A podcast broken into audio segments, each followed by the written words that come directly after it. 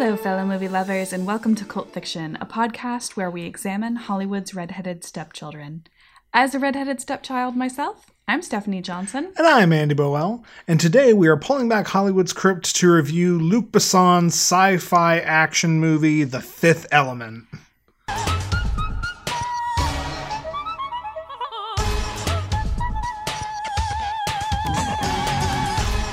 I stayed awake this time.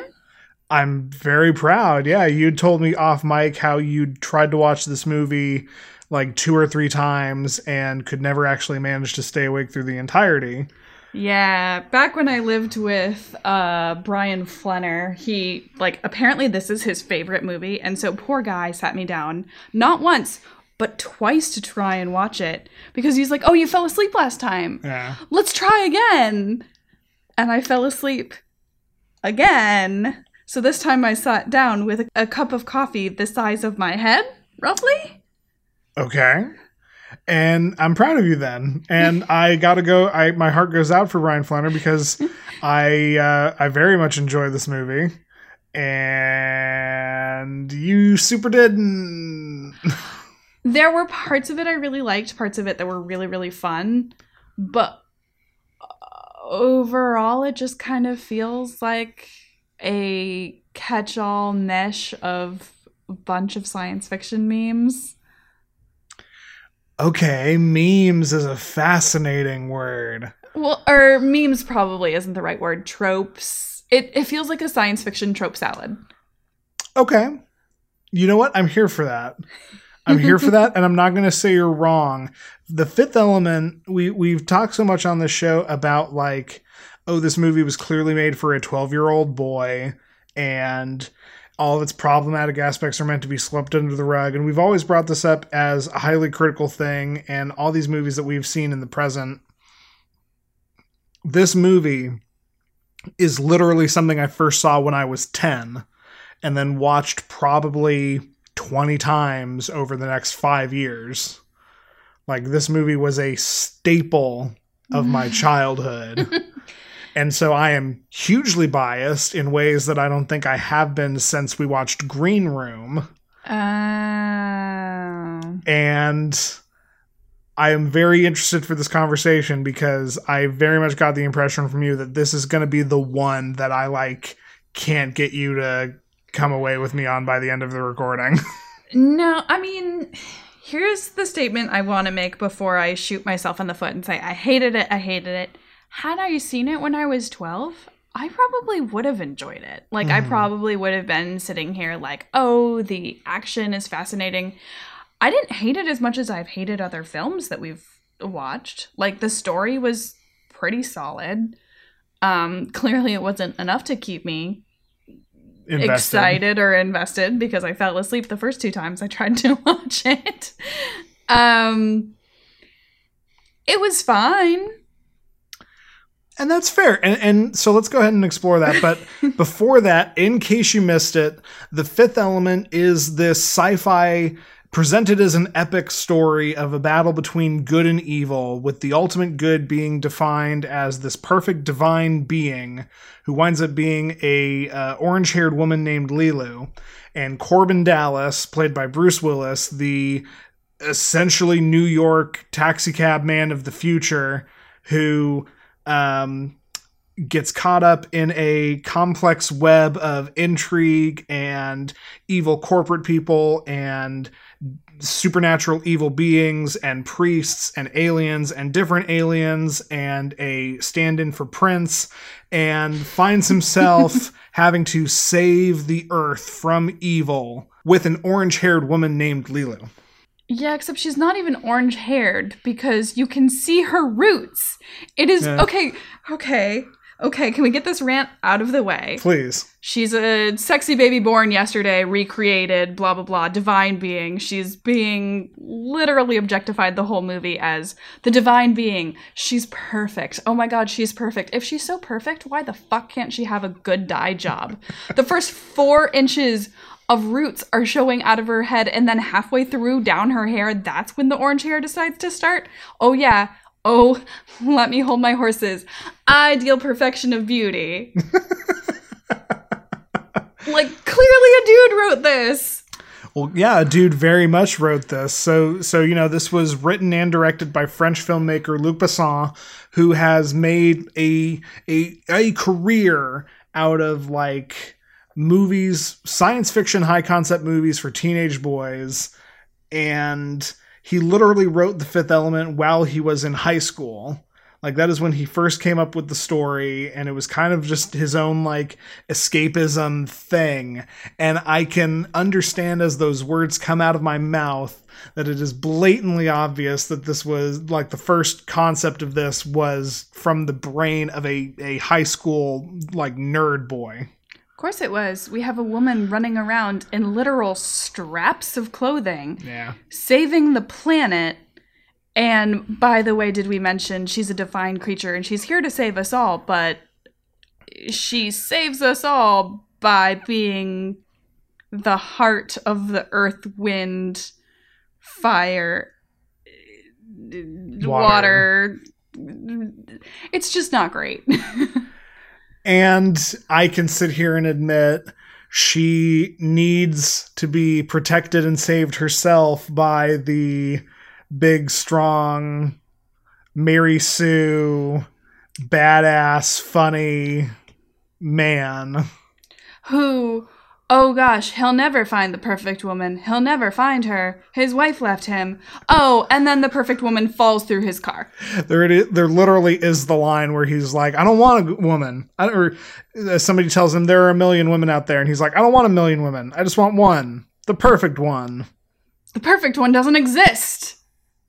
And then she falls through his cab. Oh how convenient.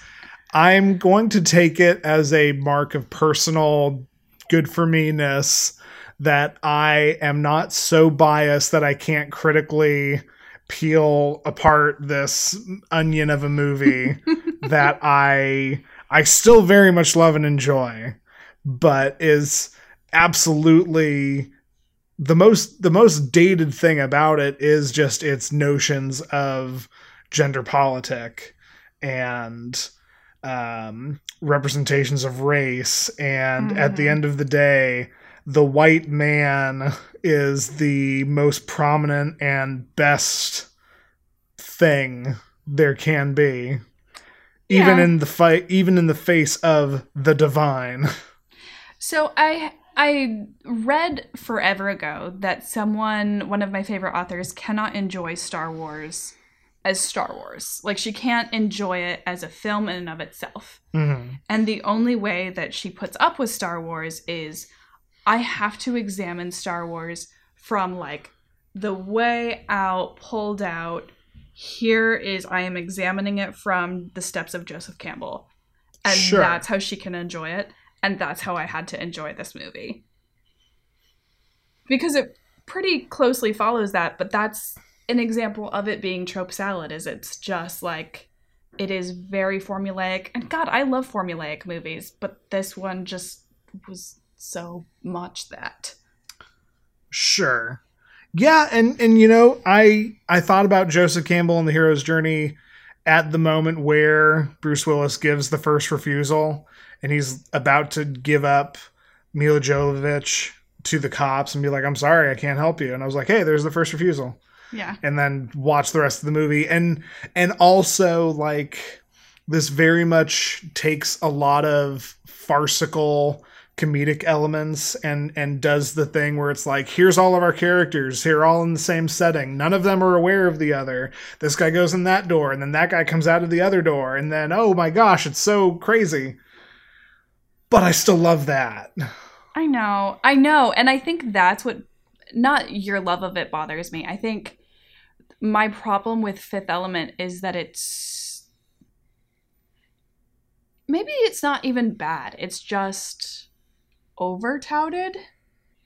okay So like you are not the first white boy I have known who's like, "Oh my god, Fifth Element is the height of cinema and I love this movie." so it's in its cultness it is overstated of its quality to you Yes. okay Because there is no denying this is cult. No, yeah, this this is a big old bag of cult and like again, this is this is better than Toxic Avenger, even for its flaws. I Yes. think. Oh no, absolutely. But this is my Toxic Avenger. his dreams, his desires, his most intimates of intimates. And the one I'm looking at, intimate is his stud muffin's middle name. So all right, all right. So now that I have gotten that rant out of the way as to why I didn't like it, what do you love about it? I love that it is like it is so much fun and like looking at Luc Besson we've got one or two other films on his on uh, on the crypt the other big hit of his is not a sci-fi movie. It's um, a movie called leon the professional which we will talk about in due time and is problematic in its own ways.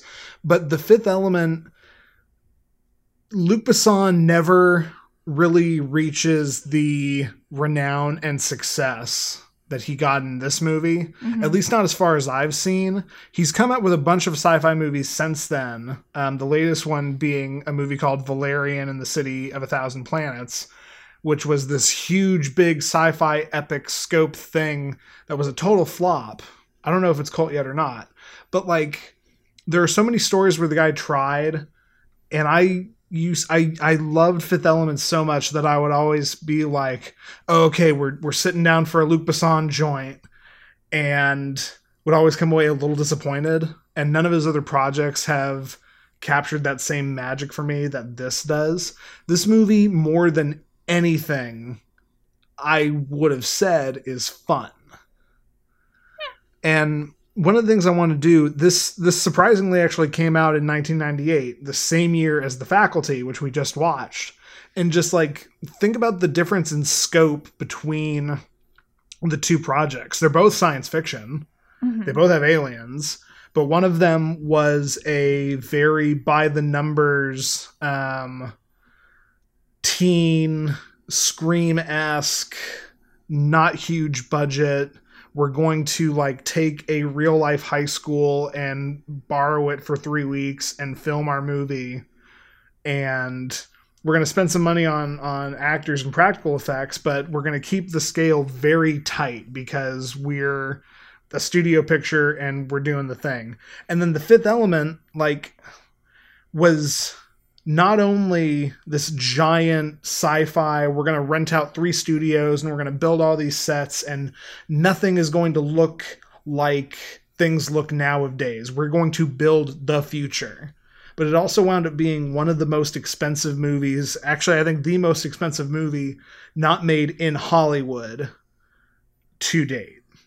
It cost um, the the french studio is called gaumont and it cost Gaumont eighty million dollars to finance and create the Fifth Element, and it's this amazing practical, like just fun, bright, colorful, distinct world full of funny things and exciting things, and I can sit here and admit problematic things. Sure. Well, and it's so funny because you asked off camera, like, are you, is this what you see the future being in 200 years? Hmm. Sure, because there's unaddressed racism, there's unaddressed sexism, there's unaddressed underrepresentation. We have a lot, it's still a police state, it's Mhm. still a capitalist adventure in terribleness. So, yeah, of course, this is us in 200 years because why wouldn't it be? That's a really uh, fun point and way to take that question that I was not expecting, to be perfectly honest with you. hmm. I mean, sure, yeah, maybe we get flying cars out of it, and maybe we get, you know, first class trips, but those first class trips are always going to go to wealthy people. One of the racial problems that we address in the movie is that, sure, there's, you know, all of these different alien races and everything, but who at the end of the day is attending the opera? It's people Right. it's humans, mostly white humans, all wealthy humans. and I I never thought about that. I thought about the like aliens in Fifth Element only ever as a extension of how fantastical the film is because we've got several different alien species that are all like fleshed out and different and you've got the big bulky robot Mondoshawians who are just so like I love them because they're practical and they look so weird, like you would expect an alien to look. You've got the bad guys, the Mangalores, you've got the Diva Plavalaguna, and then you've got like a couple of different random creature monster things. And you're right. Like, so we've got the bad guys, we've got the nebulous alien race that is the plot MacGuffin, and we've got the set piece so we can have our crazy weird alien opera thing and be cool. And oh, also by the way, she's also plot MacGuffin, and everything else is just set dressing. Yeah, she's literally a kind of sort of roundabout drug mule. yeah, because she's carrying the all important stones. So she is the entertainment. She is the oh, hey, we're going to throw you on stage. But by the way, also, you're going to get dead and cut open, and you're going to carry the thing that is just so important. Mm-hmm. Yeah, and you know, I I gotta give credit where it's due, and and you know, I I never thought about that. I never thought about that beyond like, oh my god, this is so fun! Holy shit, she's blue, and can no human can sing that way. Um, let me ask you this because I don't think we actually talked about this. Do you find this movie funny? There are parts of it, I guess, that are funny. Like, okay, I love Ruby, the radio DJ, because he's so very clearly a Prince knockoff. Right. But most of the humor in this movie isn't really humor aside from okay so there's one line where oh Leeloo is changing in front of the guys because she has right. no idea of modesty she's a sexy alien baby born yesterday yes and the priest and the, his acolyte turn around and the acolyte says oh my god they really did make her and the the priest goes perfect i know and like i know that's meant to be a laugh but i'm just like uh, okay Yay! Ha ha ha ha! It's funny. She's an object.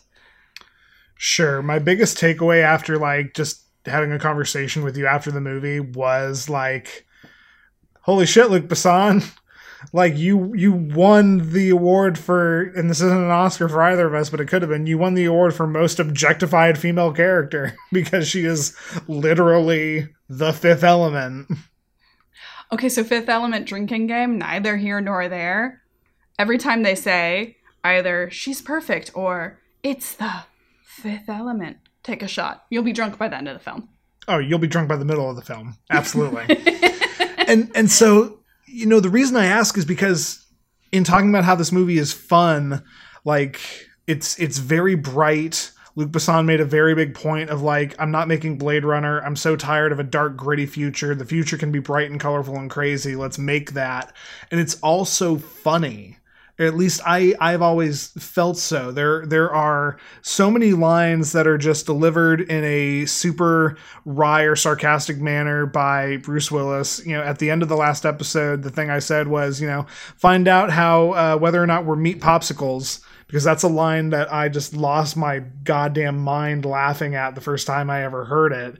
It's nonsensical, it's funny, it's funny in editing where like, you know, somebody will be saying, "Oh, where are the thing?" and then they cut to the thing in a humorous fashion. There are every character gets to be at least a little funny, and I always appreciated that. Like this is at least watching it in my household growing up this is like an action comedy. Okay. And so I always like that was always one of my biggest takeaways.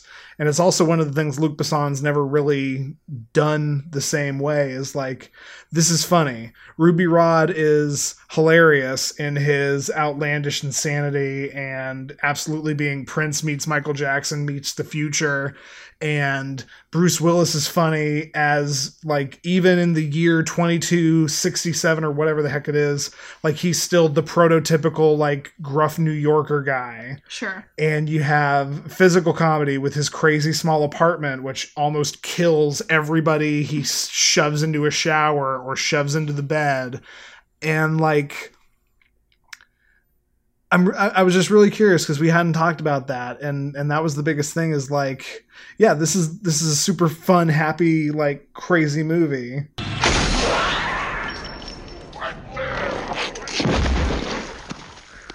Anybody else want to negotiate?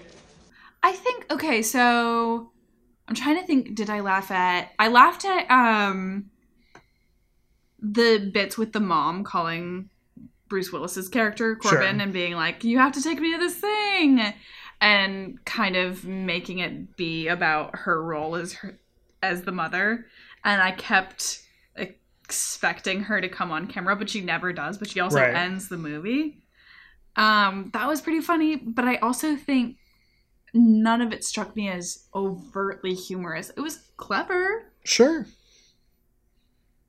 And that's fine. Like, no, I mean, really, like, I've, I've, I'm, I'm not going to try to like bend you and bend your opinion into liking this. Just more like illustrate, like, like the, there, there's the bit where Vito Cornelius, the priest, Ian Holm, returning to cult fiction, Ian Holm, um he's he's sitting at the airport and he's like lamenting about how Leeloo is this perfect great like divine being and this weapon to save humanity but also she's so fragile and delicate you know? And he looks up and it's a robot bartender that just mechanically shakes his head and then goes do you want some more? Like that was another bit that like do you want some more? was a family quote that we would just say to each other because it was it, it was a riotous momentous hit of a thing. Um but yeah no all that to say just like it's it's it's interesting to watch a thing. I've avoided this like practically this entire time. It's interesting to watch a thing and it's something from my childhood and it's something pretty dearly beloved and then have somebody very fairly be like hey buddy um it's not great. It's fine. It's fine. it's not bad I mean, you're right. It's fun. So it's fun in the sense of I could have done without the whole religious aspect. Mhm. And if it had just been pitched as an action movie, a sci fi action movie, and had removed the framing device of, oh, the Stones are here since 1914 and now it's 300 years later, like, I, maybe this is because I fell asleep the first two times. I'd forgotten about the entire framing device. And I thought the movie genuinely started with Bruce Willis waking up in his apartment. so you miss the blink and you'll miss it luke perry cameo Oh, but he's so beautiful. I mean, I'm aware that I'm objectifying a man and over and like subverting it, but like he's so pretty.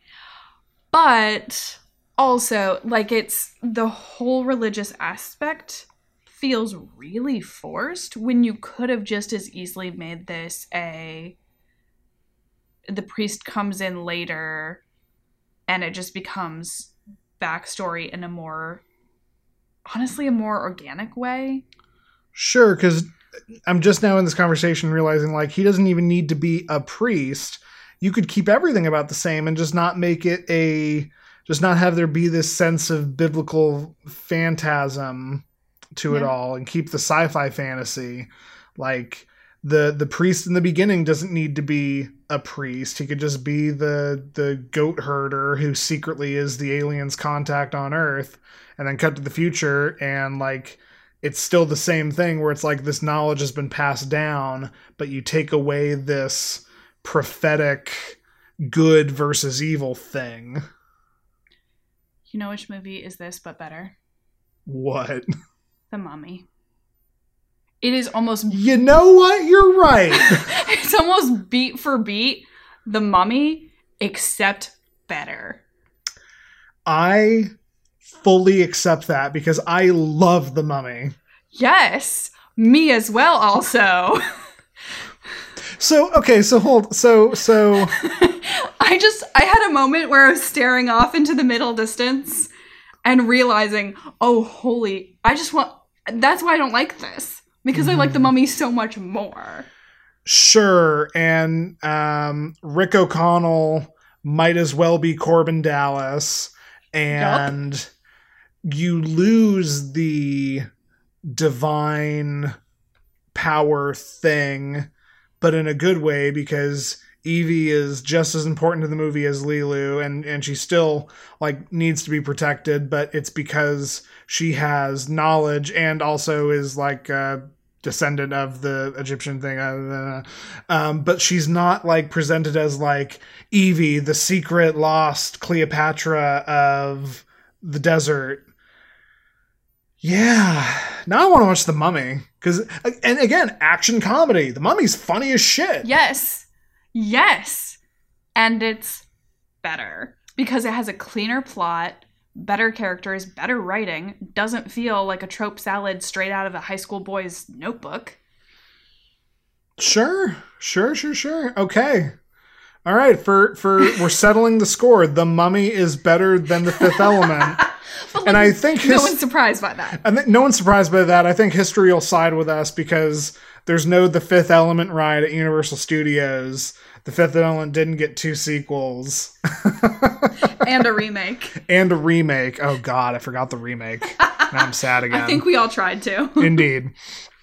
Um, I do want to say though, like in defense, in defense of the trope salad, in defense of high schooler Luc Besson, like I feel like this kind of scope of a movie doesn't get made when it's just a random property and it's just a guy who works in Hollywood being like, I wrote an entire universe True. because now we have Marvel and now we have like all of the um, very carefully propertied franchises that we're never going to touch on in this show. Yeah. Oh god, maybe that's part of why I like this too because this is like this was one of the last truly like random unique original stories and it's cult in that way because i'm trying to think of the last time hollywood did something that was just this insane and not a well-established property and not star wars for instance and the only thing i can think of is um, the wachowskis made a movie called jupiter rising jupiter ascending jupiter something and it didn't do very well, but it was also like this original sci-fi thing. Yeah. And that was in like 2014. Yeah. Eh, But just because you're starving doesn't mean a ding dong's going to be good for you. right, exactly. Just because you're wandering through the desert, um hold on, how would this analogy work? Just because you're you're you're swimming in the ocean, you don't want to drink the salt water. exactly. Yeah. And I, I'm with you there as someone who's really stressed out by the Marvel universe. And if you see one, you have to basically see all of them. And it's so overwhelming. And basically, 20 years, the past 20 years of cinema have been devoted to that. Yeah. That's really stressful. And I definitely understand it. And I get the hunger for something different. Yeah. So, yeah more than anything i just like because and, and and even you agreed this isn't like this doesn't belong on the trash heap of like cinema. This isn't like a bad thing. This is just not as good of a thing as white men like me have presented to you as it is. I'm i'm just i'm more picking out the things that like i truly like. I truly like the performances. Like bruce willis is again great as i mean he's he's basically just John McClane, but there's nothing wrong with that. Milla Jovovich, um, if nothing else, like she took the role seriously. She got all this stunt training, all this fight training, beat out a bunch of people for this part, invented the alien made up language oh, that's awesome. that she speaks. Like, I- love that fact so much. Both her and Luc Besson like figured out what is that actual language to the point where they could have conversations in it by the end of the filming. Stop it. That's amazing. I love that. I'm glad. If nothing else, I can give you something to be joyous about for this. Sure. um, Ian Holm is again, you know, perfect, and you know, compare this to when we saw him in Brazil and he was like the super nervous but still funny um, boss of the main character. He's like Ian Holm just doesn't know how to do a, a bad performance, really. He's fantastic in this. Uh, Gary Oldman as the bad guy as Zorg is a goddamn cartoon character Why is he Foghorn Leghorn though? because he didn't give a shit. Like the, the the biggest thing I can say, Gary Oldman and Luc Besson were friends. Gary Oldman is the bad guy and Leon the Professional, um, and Luc Besson agreed to finance a movie for Gary Oldman that he wrote and directed himself. I've never heard of it. I don't know if it'll go on the list or not. Um, and so Gary Oldman was like, "Okay, Luc, thank you so much for for financing my movie. I will do a part for you, and I I won't even like ask any questions." And so Luc Besson was like, "You're going to be the bad guy in The Fifth Element." And then Gary Oldman read the script and was like, "Oh, can I make choices?" And Luc Besson said, "Sure, you can make choices." And Gary Oldman chose to make Jean Baptiste Emmanuel Zorg a mix between Ross Perot and Bugs Bunny. And it's still great. It's he's it, Gary Oldman can't do fucking wrong the the scene where he is giving a sales pitch for his like seven in one machine gun lives rent free in my head. It is so good. He is so fun, even as he is doing this insane Kentucky accent. This is my favorite Chris Tucker role. I don't like him in Rush Hour. I don't like him in um, a lot of the things where he's supposed to be like the funny guy. Ruby Rhod is just such an insane character. Like Mhm. you, you texted me like, why wasn't this Prince? Mhm. And Prince was like, I'm too good for this. I mean, rightfully so, because by the end of the movie, I think I texted you that halfway through the movie. By the end of the movie, when Ruby Rhod is like crawling through rubble, Yeah, I'm like, oh yeah. no, oh no, my good King Prince is too good for this. Right, exactly. I I can't remember this. I couldn't find anywhere to confirm it, but I think he won an award, like a, an internet award, not a real award, but I think he won an award for best scream for the bit where he gets shot through the floor.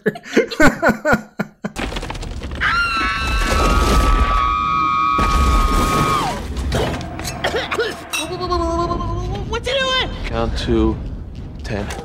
so yeah, like I mean, for all the things like this is a, a a very entertainingly acted movie. You've got Tiny Lister, may he rest in peace, as the president of the United States, which is definitely the most like one of the most serious roles that Tiny Lister ever got to play, and that's fun.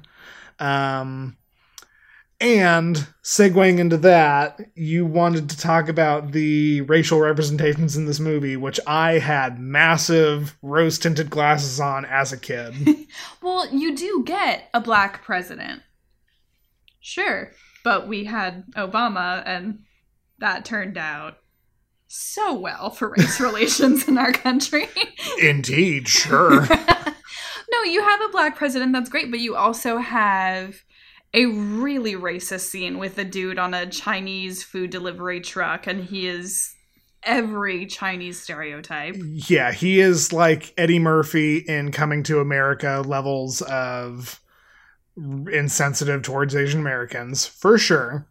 Um, and I don't even think I tried to make an argument for his inclusion. I did try to make an argument for the uh, Jamaican flight crew leader guy. You tried. and that didn't work in my favor very well.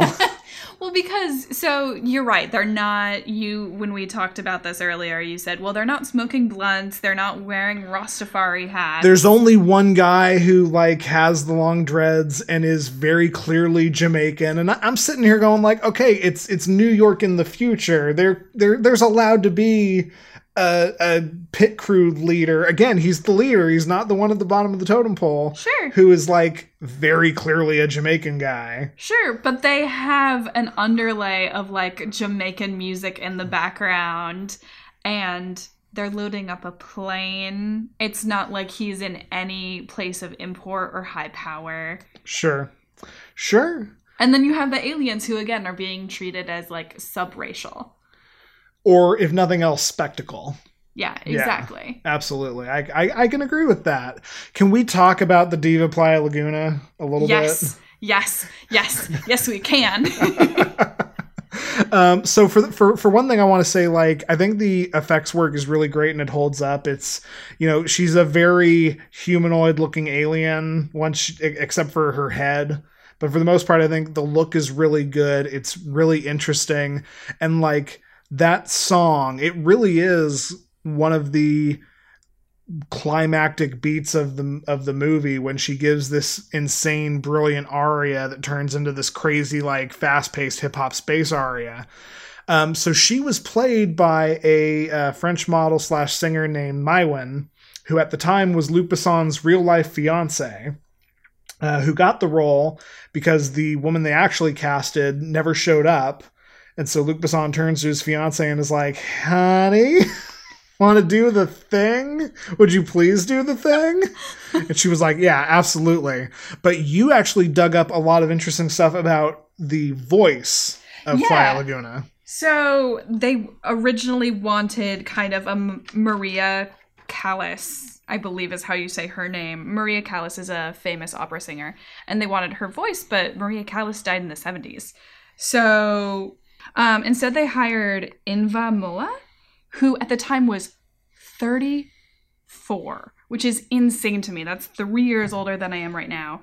And she is repping this in- insane soprano range of just craziness. But she was also the child of two different opera singers. So she grew up in opera. Sure. So she knew this libretta backwards and forwards already. And so it was not really a problem for her to sing it. But I don't know about the second part. Well, so so right, um, and and I, I'm glad you highlighted that because I thought that was really fascinating. To find anybody who could do this is great.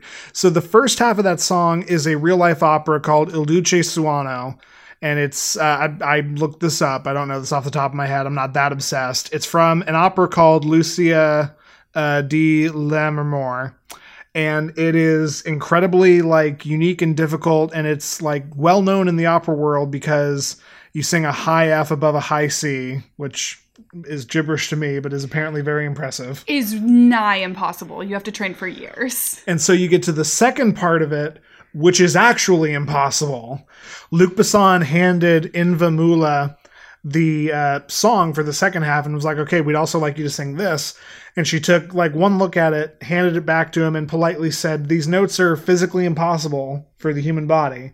There's a sequence you hear because it, you know, just just look up Fifth Element opera if you don't know what we're talking about, and you will hear the thing. It gets to a point where it sounds like just a piano is being played super quick and super fast. And those were the super high notes that a human being couldn't actually physically do.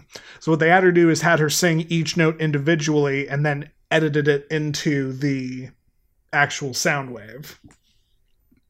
Which I think is fun because like it speaks to like here is an alien opera singer who can sing an opera impossible for a human being to sing. Yeah. I thought that part of it was really cool. No, it's so so so super cool and that level of detail is wonderful and that's what turns this from an I hate this movie into a I respect this movie and it's not for me. Sure. That's fair. I can I can respectfully um agree.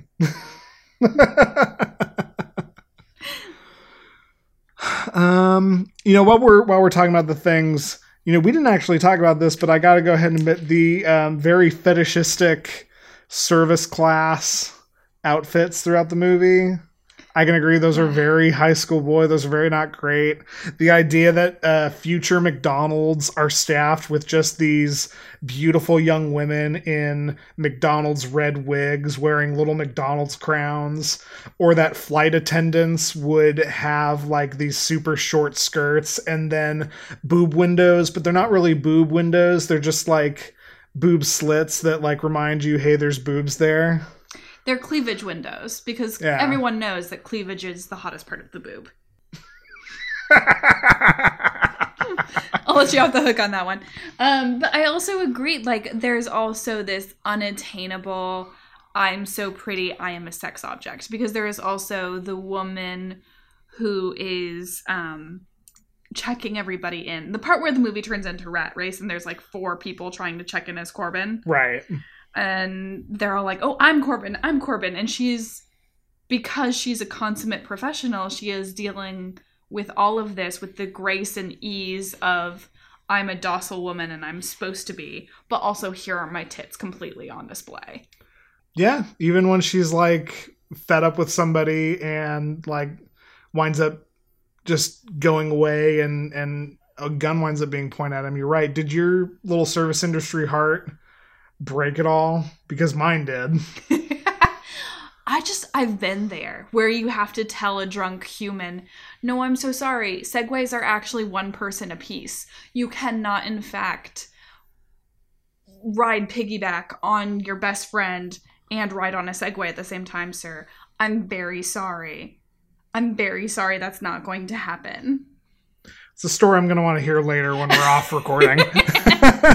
Will absolutely tell it to you. So yeah, I mean that's that that that's the fifth element, and I, I think that's fair. And I'll I'll be very interested to see if there's any like if anybody who listens to these episodes and usually talks to us afterwards, like you know Matthew, Chris, I want to know what you guys think. Um, I think it's incredibly fair to say that this movie is dated in a different way. Yeah. I don't think there's anything we've said has specifically aged poorly other than this conversation we've been having for the entire episode where like the movie's opinions on gender and race aged poorly. Yeah. And it's exceptionally heteronormative too. Right. Like there is no gay representation in this movie, short of maybe Ruby's questionable sexuality and that he sleeps with everything. Right. But even that's presented as he mostly sleeps with women. Yeah, absolutely. Well, thank you. Um, tell you what, let's roll through um, the the hits and and do the things, and then we'll see if we like the other movie. Um, I wanted to ask you. You know, we we mentioned it. Did you think Fifth Element was cult? Oh yeah. Yeah, absolutely. I completely agree. Um, Luc Besson isn't at the level of your David Cronenbergs or your John Waters, where I just basically put their his entire filmography on the list. But he's got a couple of hits, but even his hits wind up being cult classics more than anything. And Fifth Element is one of them. Um, you know, to to speak the financials, it was an eighty million dollar budget. Again, the m- most expensive movie ever produced outside of Hollywood um, and had a 63 million opening box office which equates to it being a slight financial failure. It made its money back eventually but you know it, it fits the bill in that way. It is so quotable that i will go ahead and spoil to you. I cannot pick a single quote from this movie. There are Me too many. Um, and just based off the fact of depending on how old you were and maybe what gender you were a little bit and maybe what color your skin was a little bit. This could be one of your favorite sci-fi movies ever or something that you can admit is like fine and not as good as the white boy says it is the only quote that I kept thinking of was multipass, which is more of a trope than anything for this movie. right that one has absolutely become a meme and Yeah. that's another thing that my family would just say to each other randomly after we started watching this movie That's cute, actually. Yeah, thank you. Um, so to lead into our Oscars, um, you know, I've kind of talked around it a bit, but I would like to give The Fifth Element the Oscar for Best World Building from Luc Besson. The one thing I will say, every high school boy, or at least every high school nerdy boy, myself included, um, has a notebook where they think up an idea and they flesh out a world. And there are so many times that like science fiction gets presented and things are left unclear. We don't know how the world works because we don't need to know how the world works. We don't necessarily even know how the need to know how the world works in the fifth element and yet there is so much given to how does this world exist? What does New York in the future look like? What are apartments in the future look like? And I think he he got things really right with the like economy of space. And you have a one bedroom and your bed comes out of a wall and your shower turns into your fridge and, and all this sort of stuff. The idea of we're going to go into space and we are going to turn it into Hawaii, which is what they wind up doing with Fhloston Paradise. You know, there there's so much just little stuff that is fun and fleshed out, and and just because this is the only place to say it, practically done. There was this little CGI in this movie as possible, and I think that's part of the reason why it holds up well is because you're looking at real things, you're looking at model work, you're looking at these fantastical concepts, and so I, I really enjoy that. So, best world building for Luc Besson. Okay. Best Captain Planet ripoff? which I had to laugh because that was yet another one of the things of this movie that I never really considered. Earth, fire, air, water, heart. Literally heart. Literally, she's the heart and she saves the planet with love. A concentrated laser beam of love that then destroys the evil anti sun, which is the personification of evil hurtling towards Earth. But yes, it's heart. Yeah. Yeah. I just. No. Fair. Gotta give it to you. well, you know what else we gotta give? we gotta give Kevin Bacon a big old round of applause for being so easy in this movie.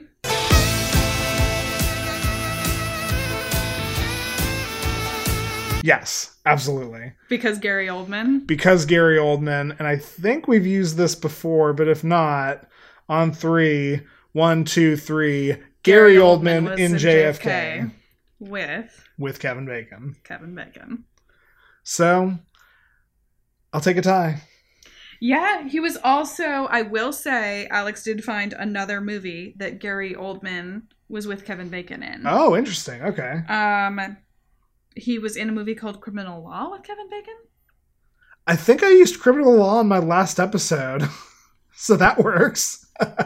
There you go. Does I've never considered this in all of Kevin Baconing, but do you get more points if you're an actor who is in multiple movies with Kevin Bacon? Oh, like does Gary Oldman get more? Is Gary Oldman like worth more? I mean, he is because he's Gary Oldman, and I love him. I do love Gary Oldman. Th- things to consider if I ever actually like try to tally up the points of all of these episodes. But before I consider that, what I am going to do is what we do on every episode of Cult Fiction and uh, look to the Hollywood crypt to figure out our next film. Um, we have a good even 300 films. oh my goodness! I added something after the last one. I, I don't remember what, but I'm going to stop doing that so we can finally like crest this milestone.